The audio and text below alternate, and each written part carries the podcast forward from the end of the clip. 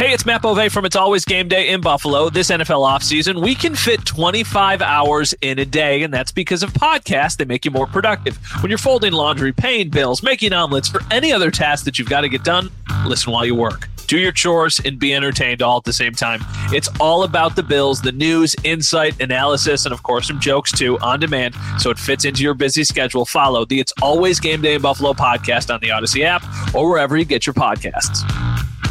This is Matt Spiegel, and I can't wait to bring you season two of the PBP Voices of Baseball. The very best play by play voices in the game talk about their craft. It's a job so special that even Joe Buck told us he will probably go back to it. I'm 53, basically 54. I, I think it's too early to say nevers at this point in my life. I think at some point I'll get the itch again. Incredible guests sharing great stories from your favorite teams coming this year. Find us on the Audacy app or wherever you find podcasts podcasts. Hey, Bills Mafia. We know there's only one topic every day all Bills all the time. And now Matt Bove and Sal Capaccio are going really deep, talking Bills all year long because it's always game day in Buffalo. Well, here we are at uh, close to 12:45 a.m. atop Highmark Stadium field, a very depressed one after the Bills lose. What was the final score here? 24 to 22. Yeah. I have to look even. I mean, just because we're all just talking about what happening at the end of the game. Matt Bove's here with me, Sal Capaccio. It's always game day in Buffalo. Let's start at the end and then kind of work our way back, I guess, because 12 men on the field to what could have ended the game and didn't is inexcusable. Inexcusable. And you cannot have that. And it makes me wonder if they will have a new special teams coordinator by this time tomorrow. And I don't know. Because I think I do not say this lightly. I want to make this incredibly clear. Suggesting somebody might lose their job or should lose their job is a really tough thing to do because these are humans and I don't want anybody to lose their job, especially something that they love. But the way that this game played out, somebody's getting fired.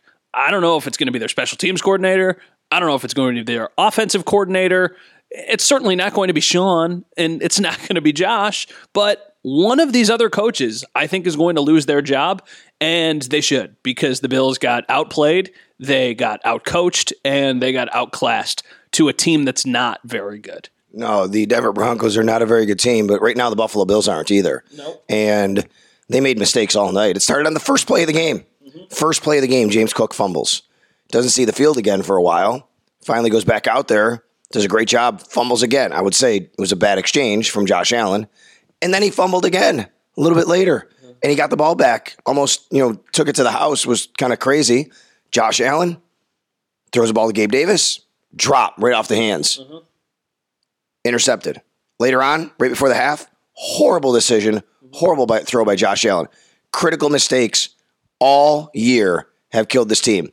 And that is a coaching issue, whether you want to say it's Sean McDermott issue or the coordinator issue, or even position coaches. Mm-hmm. Somewhere along the line, they are just not detail oriented and buttoned up like we are used to this team being.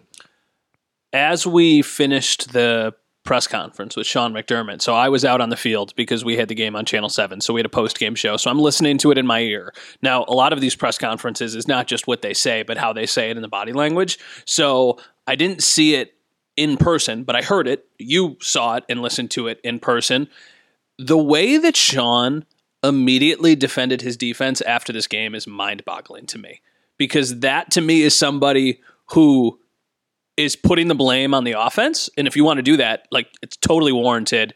You gave up four, you had four turnovers, you didn't score points at all in the first half, really. I think they had eight in the first half or whatever it was. But I couldn't believe that he did that. Like it felt like he was too quick to say, yeah, but the defense, we're missing five starters. He said that twice. Yeah, but we're missing five starters. And the only reason we were in the game is because of the defense. It's just weird because it has me wondering what happens next. He was specifically asked about Ken Dorsey and if he is confident in Ken Dorsey. And he said, yes, but I know there's things that we need to do better. I do not expect him to go up to a press conference podium and say no, but that doesn't mean that's how he really feels. And I'm imagining those conversations are probably happening right now and he's not wrong about the defense. No, but you're right. You know, the way he came out is kind of like, wow, like eyebrow raising, right?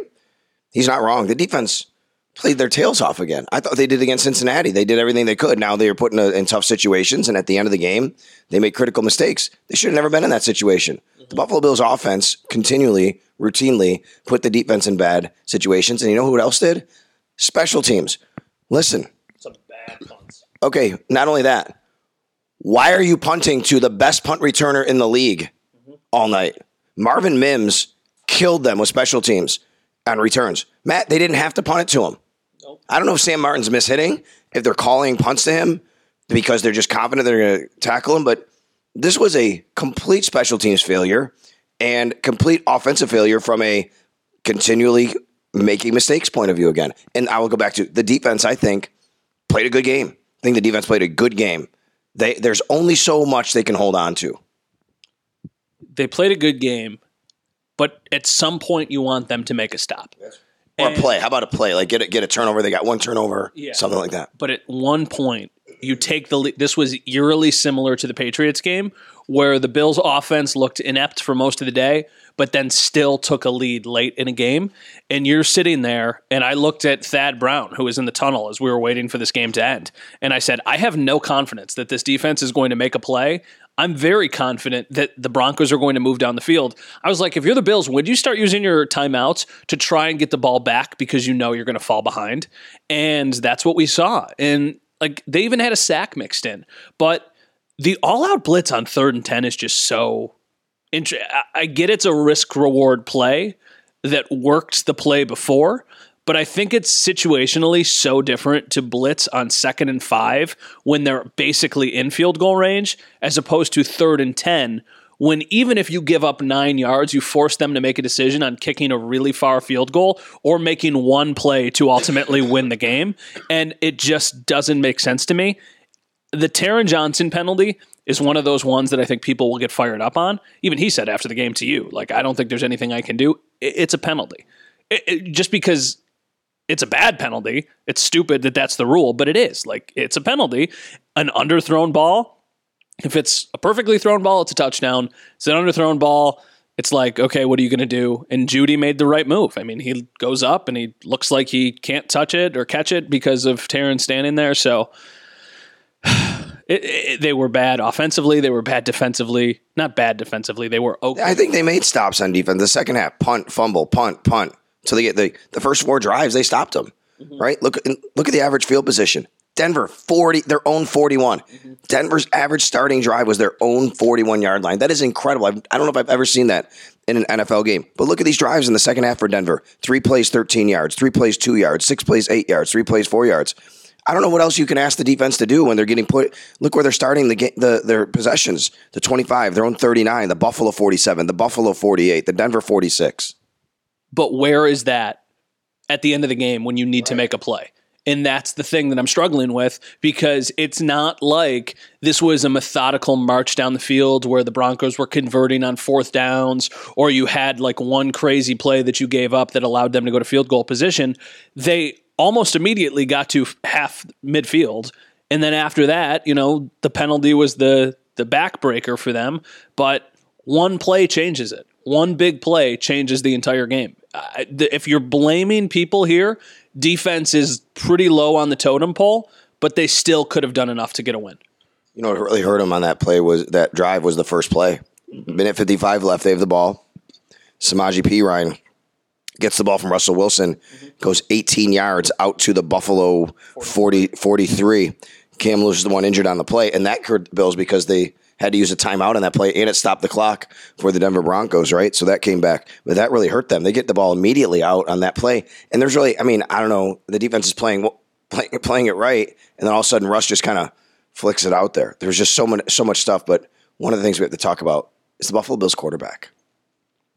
Hey everyone, this is Brett Boone. Would you know it? I've got a podcast going strong in our fourth year. Tune in as I sit down with my friends, some of the biggest names in sports, media, entertainment, for a lot of fun and in depth conversations. As you know, baseball's been my life. It's been in the family for a long time, but it's a lot more than that here. It's sort of like taking a ride in a golf cart around a beautiful track. Join me every week for multiple episodes on the Brett Boone Podcast, available on the Audacy app or wherever you get your podcasts. Hey, Rob Bradford here. I have set out on a mission with my good friends at FanDuel to prove what I have known for some time baseball isn't boring. Now I have a daily podcast to prove it with some of the most notable people in the baseball world, screaming baseball isn't boring from the mountaintops or at least agreeing to come on our show. Players, managers, GMs, and yes, even the commissioner of baseball, Rob Manfred. It has been a constant wave of baseball's most powerful voices. So join the revolution, subscribe, and soak in Baseball Isn't Boring. Listen on your Audacy app or wherever you get your podcast. You'll be glad you did. All right, Matt. This is uh, a really, really tough stretch right now for Josh Allen. It's been, you know, pretty good season numbers wise, but I think we all agree that he's not the same quarterback. No. Something's going on, and you know, it's just we can. You want to point to offensive coordinator, you want to point to receivers, you want to point to him, whatever it is. There's something different about this quarterback than what we've seen over the last several years. Just doesn't look like himself doesn't look like he trusts the guys around him. Looks like he's forcing things that he shouldn't be forcing. The first bailing out of pockets, bailing out of pockets where there's not pressure, but he feels like he needs to get out of it. It just doesn't look like the same guy. Now, I have to try and find a balance here. Josh Allen deserves criticism. Josh Allen deserves blame, but he also leads the league in touchdowns. So it's such a give and take of like yeah, he's one of the reasons why they're losing these games. I mean, he had two turnovers on him today. He had an interception, the one at the end of the first half, and the botched exchange to James Cook. Those are on him. Those plays cannot happen. But I think he's also the only reason why at times they can move the ball because it does not feel like he's getting a ton of help around him. Now, tonight he did. Running the ball, James Cook had 109 yards on 12 carries. Now, on one of those carries, he fumbled the ball and then continued to run it for a 42 yard gain. Latavius Murray averaged 7.6 yards a carry. He had 68. So if you looked at this box score and you said, oh, wow, 109 yards, 68 yards, the Bills must have had a lead and then tried to ice the game at the end with running the ball. No, they were just more effective against Denver's defense when they kept it on the ground, but then the mistakes ultimately hurt them. It's just everybody had a drop. You, you, Stefon Diggs had a drop. When Stefon Diggs has a drop, you're like, what the heck is going on? Gabe Davis had a drop that turned into an interception. Dalton Kincaid had a drop that wiped out what would have been a first down. And then I think Latavius Murray had one as well. So it's just the comedy of errors and shooting themselves in the foot over and over and over. It just is inexcusable. 192 yards total for the Bills on the ground, 7.4 yards a carry. Josh Allen had a couple design runs. He did he, his longest run of the day was six yards. Here we go with again with you know Josh not running that much. He had by the way that six yard was a touchdown. That was the touchdown run, six yards. We didn't see much of Josh Allen running again. Dalton Kincaid with another big game for the Bills, receiving on six targets. He caught five of them for 51 yards. He uh, caught a touchdown pass from Josh, the only touchdown that Josh threw. That was nice to see as well. All right, so you know the way it works, Matt when things don't go wrong, when things go wrong, and you're in a you're tough like this this kind of situation, sometimes there's a fall guy. Mm-hmm. You said it earlier that you know they're gonna they can fire somebody. What justification? What level of? I let me ask it this way: Do you think Ken Dorsey could be the fall guy? Yeah. And do you think that that would be a move they would make? And do you think that it's justified to make it? Yes, and yes, and like that sucks to say that because once again, this is somebody's livelihood. This is somebody's job. I'm not rooting for anybody to lose their job or for anything to, for this to happen. But if you fire Ken Dorsey and replace him with Joe Brady, are you really any less confident in the offense? Because I think I might be more confident. I think they might be more creative and more innovative. Sometimes you get a bump from that too, from a different coach. What about if they came out tomorrow and Wednesday or Wednesday and said, well, Ken Dorsey's still the offensive coordinator, but Joe Brady's going to call plays. Would that do anything for you? Sure, but what's the point at that point? I agree. Right? It's like why why are you trying to do this? It's like the same reason Leslie Frazier took a year off. I don't think Leslie Frazier took a year off. I think it was like, "Hey man, we have way too much respect for you to part ways with you. So, we're just going to say that you're taking a year off and then magically in a year you're going to not be with the organization anymore." So, no, I, I, don't think that that would make any sense. I think that if you're going to make the move, you got to make the move. And I think that at this point, the only thing here, and this is crazy, they're five and five. They're not. They're not making the playoffs. So do you need to do it now, or do you? Well, let's let's say. I think we can both sit here and say, okay, they're probably not making the playoffs. They're not. They're not going to operate like that, though. They're not going to operate as if the season's over. They're not pushing, tanking it, or in, in and you know mm-hmm. saying, oh, let's we're going to evaluation mode. This organization's not doing that. No, you're right. They're not doing that. But if Dorsey goes another week, right, or two week, whatever it is, I don't even know who they can beat. I want to say, okay, you go and you come back and you beat the Jets and you're six and five, and you say, I don't know if they can beat the Jets. I don't know who they can beat. I mean, they had four turnovers today against the Broncos. Like the Jets already beat them this year, and another game where they had four turnovers. So who knows? Maybe they do that again. I, I don't know. I think that you could make a legit argument for Ken Dorsey to not be with this team anymore, and Matthew Smiley the special teams coordinator because if Sean McDermott says that they practiced that moment three different times this week of getting off of the field from a dime and then getting onto the field to try and stop a field goal, like somebody's going but but honestly that falls on Sean. Those guys work for you. At well, it's some, his it, there's I think there's a difference between responsibility and blame. Yeah. It's always his responsibility. You're uh-huh you know, it's, it's his responsibility. He's the boss. Yeah.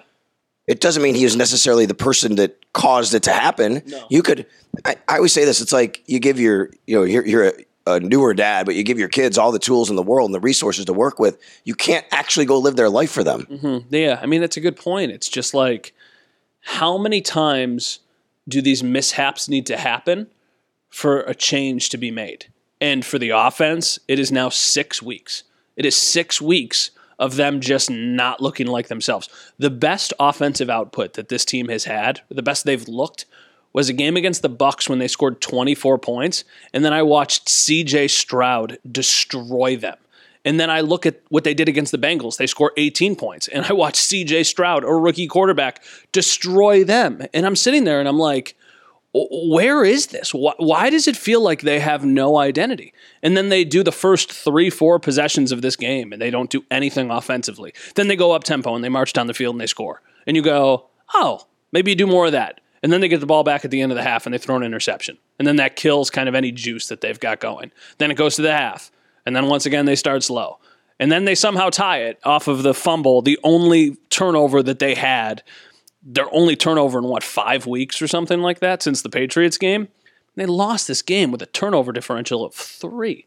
They had four turnovers. The Broncos had one, and they almost still won the game. Like it's just mind-boggling. So I, I don't know what's going to happen, but I mean, if you're listening to this on Tuesday morning, Tuesday afternoon, like there might be an answer at that point. I, I don't know. All right, let's talk about where they go from here five and five. You said it, or they're you know they're not making the playoffs. I mean, I don't. I think all the numbers are going to tell you they're not going to. They're not going to operate like that. They're not going to. People are thinking. Look, I know. I know what fans are thinking. Right? I get this all the time. Well, you just play for draft picks now. That's not going to happen, folks. I'm sorry to tell you. They're five and five. They will have the mentality of we got to get up next week. We'll be six and five. We can go. We can still beat the Eagles, the Chiefs, and we can. That's how they're going to operate. So there's no sense in even thinking about packing it in and getting a draft pick. You know, that's not going to happen here. They have to now get ready for the New York Jets. And one thing I do think that is going to be interesting is, and that would never, you'd never get it from like players are never going to tell you, they're never going to point fingers. No. But I do think, Matt, that is very critical for this team right now to see how they, what kind of body language sticking together. There's been players all year, they don't, they don't do like, post game interviews and they get very upset and they leave. And I get that. Like, um, you know, you can you can be in those positions, but I think it's interesting now to kind of see how this goes between the offense, the defense, the coaches, and maybe the kind of messaging we see, the reports, or anything like that. Heck, we got Trevon Diggs texting. I'm sorry, tweeting to, to get yeah get 14, get Stefon out of there. I mean, these are the kinds of things that can literally tear apart an organization. And yep. And it feels like that's started to unravel a little bit. It feels like right after the game, it was like somebody took a pin out of a grenade and then it just exploded. And, you know, we would have had this much criticism if the kick misses and they have 11 players on the field and we would have been like, hey, they won, but they got a lot of things they need to figure out, and this does not look like a playoff team. Well, you don't have the benefit of the doubt. That was the podcast after the Giants game of like, okay, but that was even before the wheels had fallen off. So now you've got an offense that's scoring 20 points a game, led by the guy who has the most touchdowns in the NFL. You've got a head coach who obviously is being criticized by tons of people because it feels like a lot has boiled over on him. And I think people's patience is where people's patience is wearing thin even though he's not going anywhere. Like he's got way too long of a leash to be the guy who ultimately takes the heat for this. And now you've got Stefon Diggs' brother tweeting about it. You've got people realizing they've got a 30% chance at making the playoffs. You have Mitch Morse coming onto the podium with Josh Allen, which I've like never seen before, to kind of almost like be by his side to support him, which is admirable, but also like a sign that things are seriously wrong with everything that's been going on. They'll they'll say all the right things. They'll say we still got a chance one week at a time, got to focus on the Jets. But you can only do that so many times and have this result and it actually, you know, have an impact on something, change something. I'm I'm rambling. I'm sorry. No, we're, we all are. I think the bottom line is something's wrong with this football team. Yeah. And and we can say, well, we can joke this wrong, this wrong, and this wrong, and this wrong. I, I there's probably a lot of things wrong, but there's something wrong with this football team, and I think that's the the tough part is trying to put your finger really on what has happened here. Maybe Diggs was right in the summer. I don't know. I don't. I, I have no idea what the whole thing was about and why there was a disconnect and why there was all these different rumblings or whatever. But it's weird to me that his brother is taking a shot at the organization right when things start to like hit rock bottom to try and dig them into a deeper hole. Like, obviously, Trevon knows how Stefon feels.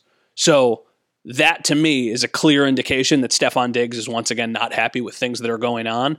And I would imagine that is a continuation of all of the things that he was unhappy about, whatever those were in the offseason. And I think a lot of people were like, oh, diva wide receiver, of course, you know, typical, want attention, always wanted to be talking about them. Maybe he just realized, like, if we don't figure things out, we have reached our ceiling and we need to change things, and they haven't. I don't know. That's just my read on it. Maybe it's, and maybe that's how some people outside feel. I've seen so many people the last couple weeks say like they'll never forgive this team for 13 seconds because that is the closest they will ever get to actually winning a Super Bowl. And I always thought that was crazy. But a couple years removed from it and watching them let this season slip away, I absolutely understand where those people are coming from.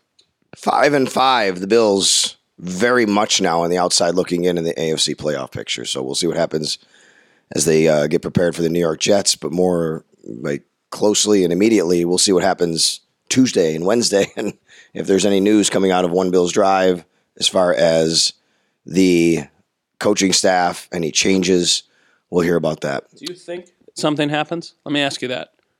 Yes, I don't know what though. I do.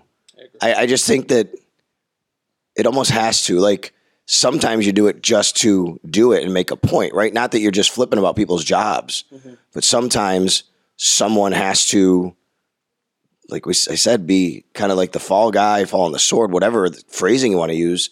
Just seems like those kinds of. This team is too good, too talented, has too high expectations to, I think, not have a significant change or some sort of change that some would view significant after what's happened here after 10 games. But if that is their special teams coordinator, and I think imagine I would imagine a lot of people who listen to this podcast who watch this podcast probably have no idea who the name of that person even is. A lot of you probably do that it's Matthew Smiley, but some of you may don't may not. And I think that doesn't move the meter. I think if the Bills come out on Tuesday afternoon and release a statement that they are parting ways with special teams coordinator Matthew Smiley, that does not move the meter. That does not send a message to really any. Maybe internally it does. I think I think it would send a message to internally in the locker room, Yeah. and that's that would be more important to them than what it would send to you or me. That's right. But I also think that those guys, for as much as they say they block out the noise, they hear the noise. They see the noise, and and they will not be like, oh wow, like Matthew Smiley. I'm sure he's a very li- he's a great guy. Like I, Matthew, I've had a, several conversations with Matthew Smiley. Really, really like him. Um, But that doesn't, you know, that that's not on Sports Center tomorrow, quite frankly, if they fire Matthew Smiley. If they move on from their offensive coordinator, it is a massive shockwave through the organization and really to everybody on the outside proving that like we realize we're broken. Eric Wood told me a couple weeks ago when we were talking about a coach getting fired. I think it was like um, when the Raiders fired McDaniel and then Antonio Pierce. He said, "I said why why do teams all of a sudden play better for the new head coach? Sometimes you get that that spike, right?" He said because and this makes sense because the players want to show okay they did this. We better show it was him and not us, not me. I, I'm not the problem, right? Because next in line is we can't. Okay, it's not him. It's got to be you. Mm-hmm. And Eric said it does get your attention because you want to you want to perform to make sure everybody knows. Okay, yeah, you made the right call. It's not me. It was the coach. That's what I think about when I think of Sean coming to the podium and mul- saying multiple times that like we were missing five starters on defense and that's why we were in this game. It just feels like Jeremy White tweeted this. It feels like he was a little qu- too quick to get to that. It feels like why was he so eager to say like, "Hey, but the defense looked good, but the defense looked good." Like you're the head coach, dude. Like you don't need to convince anybody or, you know, you're not losing your job. You don't need to convince anybody that you're not the problem or at least you wouldn't Messaging, you think? yeah, I think so a little bit. I think it's a message that the offense is the problem. And if that's how they feel, which I think it is how they feel, then I think it's valid or possible that we see change. I thought we might have saw a change after the Bengals game. And after that, I was like, well, still halfway through the season, you're still five and four. Go win your next two games, you're seven and four, whatever. You know, who knows what happens. But now, I, I don't know. I, I've thought this way too many times with the offense over the last year. I ha- I remember having specifically this thought after the Browns game in Detroit, where they started super slow, and I was like, this offense just does not look like they have it. And then in that game, they figured it out and they won. And then the next game, the offense looked slow, but they still did enough and they won against the Lions. And then kind of they hit their stride again. But I mean, since they went to London, the offense has looked bad. Not even okay. They've looked bad by their standards. Well, whatever happens, if anything happens at all, we'll have you covered here on It's Always Game Day in Buffalo. Matt will have you at Channel 7 WKBW TV. I'll have you on WGR Sports Radio 550. Let me ask you this, okay? My initial plan for Tuesday was to go cover the Sabres game because it is Kyle Okposo's 1000th game.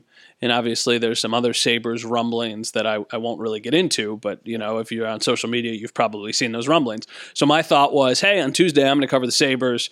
And When we uh, talk about PK, we don't mean the, the penalty kill. no, we don't talk about the penalty kill. Okay. South Buffalo understands what I'm talking about. So my thought was that I'm going to go cover the Sabres game. I don't know if I can do that now. I, I don't know if I can go to the Sabres game because I'm worried I'm going to miss big Bills news. Well, I think if anything happens, we would, it would you'd know probably before then. You can make a decision. That's why you got the great Brianna yeah, over at your station sure. and Michael and all those people. Yeah, no, everybody's great and they will all absolutely handle it, but it's like FOMO. it's like major FOMO. I really do not like when I am out of the loop when something big happens. And no disrespect to Kyle Okposo, but if they move on from a big time coach tomorrow, that is the biggest story in Buffalo sports. Now, what would be really interesting is what is the biggest story if the other thing happens? What's the oh then if they move on from Ken Dorsey? Or if they sign that hockey player? Oh yeah, yeah. That'd be listen.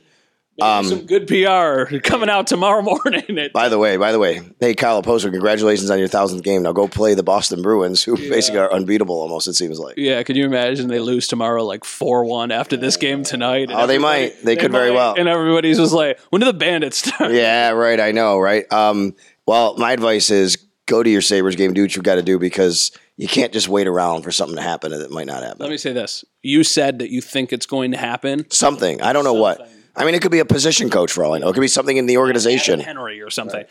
You think it's going to happen. I said I think it happens, but the more we have this conversation, the more I think nothing happens. I don't know why. They typically don't operate that way, I know. I know. but maybe now's the time. I mean, you know that that's yeah, but that's typically not something this organization does. All right, well, get some sleep, drive home safe. Look at you, look at you. He's yawning right here on It's Always Game Day in Buffalo. 1:10 a.m. and I got a flight back to Grand Island to catch from Orchard Park. So I'll get home at two o'clock. I'm gonna listen to. I, I cannot expose myself to any talk radio on the Bills on the way home. No, no, I get it. By the Bills lost a game where they only gave up 300 yards and 4.2 yards of play total. Unbelievable. They almost won a game with four turnovers. It's incredible. Incredible. Well, I guess it shouldn't be anymore with this team. Something's wrong. Let's see if they figure it out before next week. Let's see what they figure out to try and do about it on Tuesday or Wednesday. For Matt, I'm Sal. Thanks for tuning in. Thanks for watching. It's always game day in Buffalo.